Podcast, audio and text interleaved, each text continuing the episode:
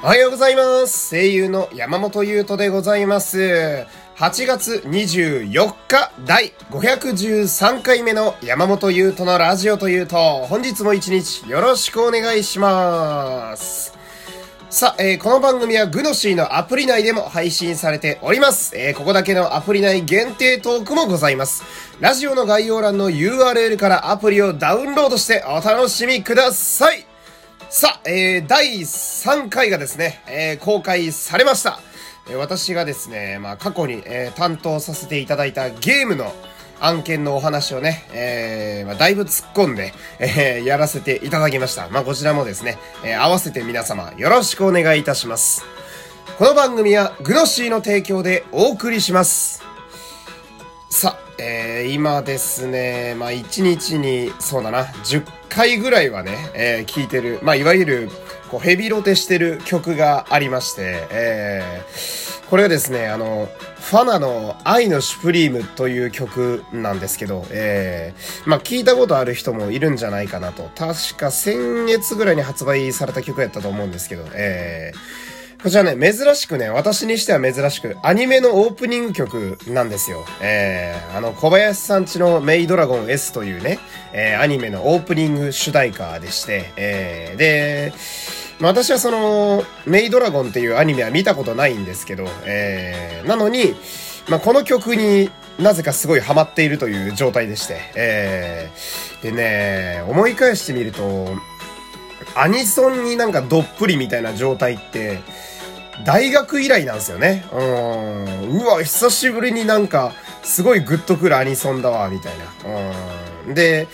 まあなんというかこう、そんなザ・アニソンアニソンしてる感じの曲でもないっちゃないんだけど、えー、この曲ね、まあ私のすごいこの曲の好きなところは、とにかくこう、すごい元気が出るんですよね。えー、で、こう歌詞が結構緩いラップになってるのもまあ私としては好みでして、えー結局ラップが好きなんじゃねえかって話になりそうなんだけど、えーでもちょっと聞いてみてほしいんだよね。あーなんか、程よく可愛いし、あとおしゃれだし、うん。で、ミュージックビデオもすごいよくできてて、うん。なんかその、ファナっていう4人組のね、えー音楽ユニット、えーグループなんだけど、えーその、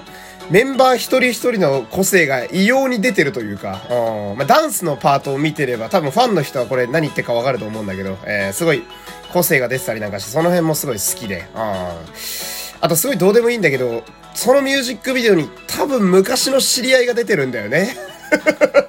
うん、なんか、めちゃめちゃ激似の方がいて、う身長とかもなんとなくそれっぽい方がいて、多分本人だと思うんだけど、うん、なんかその辺もちょっと気に入ってたりだとか、えーで、まあまあ知り合いがいるはいいんだけど、その、この曲さ、まあその愛のシュプリームっていう曲なんだけど、その、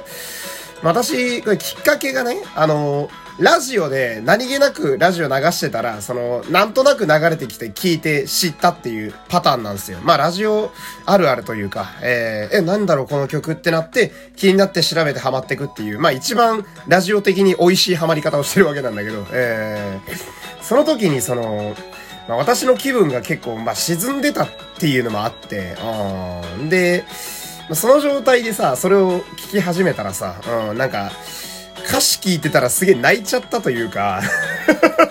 うんこいつことあるごとに泣いてんじゃねえかって思う人すごい多いと思うんだけど、もうしょうがないんだよ。そういう年齢を重ねるとそうなるんだから、そんなもん人間ってみんなそうなんだから。うんまあそこはいいんだけど、その、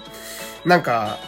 最近こう、激しめの曲というか、なん、なんていうの、こう、治安の悪い曲ばっか俺聴いてるから、うん、まあ主にヒップホップなんだけど、